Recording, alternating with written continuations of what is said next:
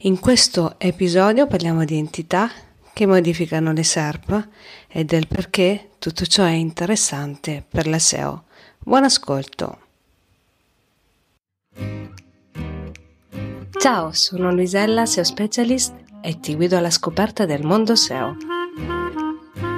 Scopri come migliorare la visibilità online del tuo business ascolta suggerimenti per aumentare il posizionamento, resta aggiornato sulle novità, metti in pratica i consigli per incontrare il cliente ideale.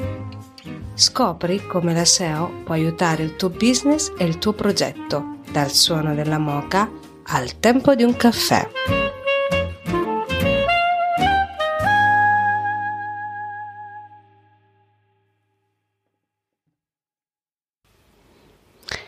Benvenuti in questo episodio dedicato alle entità. Le entità eh, sono, è un concetto veramente frainteso nella SEO. In realtà è una cosa semplice, è un dato. Può essere una persona, un luogo, un'istituzione, un prodotto, un'idea, un brand.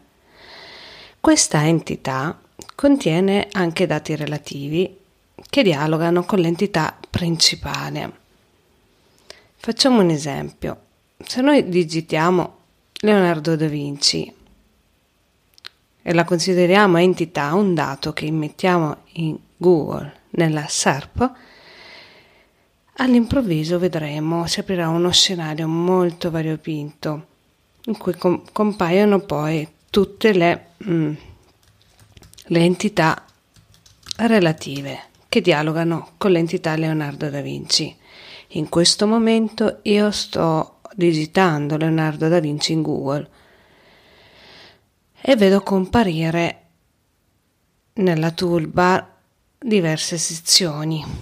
Vedo anche un People Also Ask box, una funzionalità della SERP, i risultati classici della, di ricerca, un video e anche le ricerche correlate e delle immagini. E vedo anche un Google, un panel, un Google Knowledge Graph, un panel dedicato a Leonardo da Vinci, estratto da Wikipedia, con tutto quello che riguarda Leonardo da Vinci. Vedremo che si parla di nella toolbar abbiamo le immagini, i video e i paintings dove è nato la scuola, aperti adesso si riferisce ai musei, credo, riassunto vita Wikipedia. Poi abbiamo anche le domande e nel People Also Ask che cosa ha fatto Leonardo da Vinci, quali sono state le invenzioni più importanti, perché si chiama Leonardo, quanti figli ha avuto Leonardo da Vinci, curiosità sulla vita professionale e personale, poi i video, poi abbiamo le ricerche correlate. Ok, quindi l'entità Leonardo da Vinci, a questa entità si apre tutto quello che è relativo a Leonardo da Vinci. Ok. Ritorniamo alle entità che modellano le SERP. Qui non è nulla di nuovo assolutamente, però ho letto un articolo che parlava di questo. Su Advanced Web Ranking parla di come le entità siano le leve di trasformazione delle SERP, delle prime pagine di Google, ed è vero. Le entità sono sempre più centrali nelle SERP e nella strategia SEO a mano a mano che Google diventa sempre più capace di comprendere gli intenti di ricerca e di soddisfare gli utenti nella ricerca. Ora mi fermo. Com'è possibile? Che cosa sto dicendo? Allora, le entità forniscono informazioni di contesto. Abbiamo detto che aprendo inserendo una entità come Leonardo da Vinci in, nella SERP, vediamo si aprono un'infinità di altre risorse relative a questa entità che è Leonardo da Vinci, che dialogano con l'entità principale. A questo punto io vi, vi, rimando al mio sito web, allo studio dell'analisi della SERP per capire questo meccanismo. Perché è importante questa entità? Perché dà preziose informazioni di contesto. Naturalmente, mm, se noi vediamo Leonardo da Vinci, osservando la SERP, già comprendiamo che cosa cercano in relazione a Leonardo da Vinci. Ma non solo, le entità aiutano anche a Google a capire cosa è importante riguardo ad un topic, perché poi spesso vengono assegnati in base a quello che gli utenti cercano in base alla entità.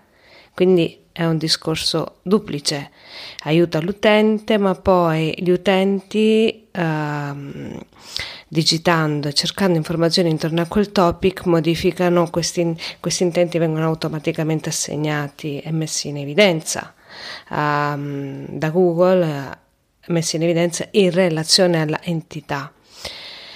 Quindi è tutto un discorso di contesto. Quindi le entità forniscono informazioni di contesto, aiutano Google a capire cosa è importante nella ricerca, se ben usate rafforzano la strategia interna, linking in link interni nei contenuti, migliorano la content strategy, migliorano la struttura del sito web, perché se noi costruiamo un sito web SEO oriented con l'architettura silos e riorganizziamo benissimo le, l'architettura delle informazioni, abbiamo posizioniamo le entità e come dia- dialogano le entità in questa, nel nostro sito web e rafforziamo il posizionamento.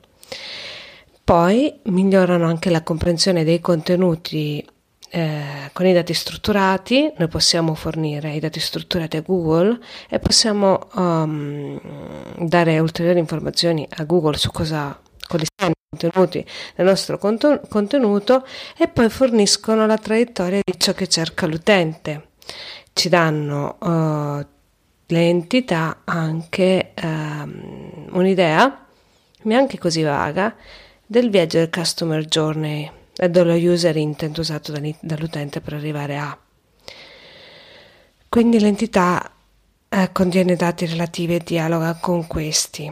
Ed è veramente molto molto sono veramente molto importanti e va bene, questo non ma a me piace l'idea che modellano le SERP e che trasformano le eh, le, le, prime pagine di Google in maniera duplice in base a quello che viene cercato e in base poi a quello che viene mostrato. Quindi sono una fonte incredibile di informazioni queste entità. Adesso mi verrete a dire, ma qual è la differenza tra un'entità, una query, una ricerca di una parola chiave? Adesso non ve la spiego, ve la spiegherò nella prossima puntata. L'importante adesso è comprendere che l'entità è un dato, un concetto. Ok, bene. Adesso come sempre eh, vi ringrazio per l'ascolto e vi nella descrizione di questo podcast troverete materiali per approfondire eh, sono sempre aperta ai vostri feedback, vi ringrazio tanto. Continuate a dirmi cosa pensate di queste puntate, se vi ho ispirato, se una puntata vi è stata utile nel vostro lavoro, che cosa vi è piaciuto. Eh, se c'è stato qualcosa che, che, vi ha accompagnato in questo viaggio della SEO oppure di aspirante SEO oppure di imprenditore. Grazie per l'ascolto, ci vediamo al prossimo episodio. Il link, eh, risorse in descrizione. Ciao!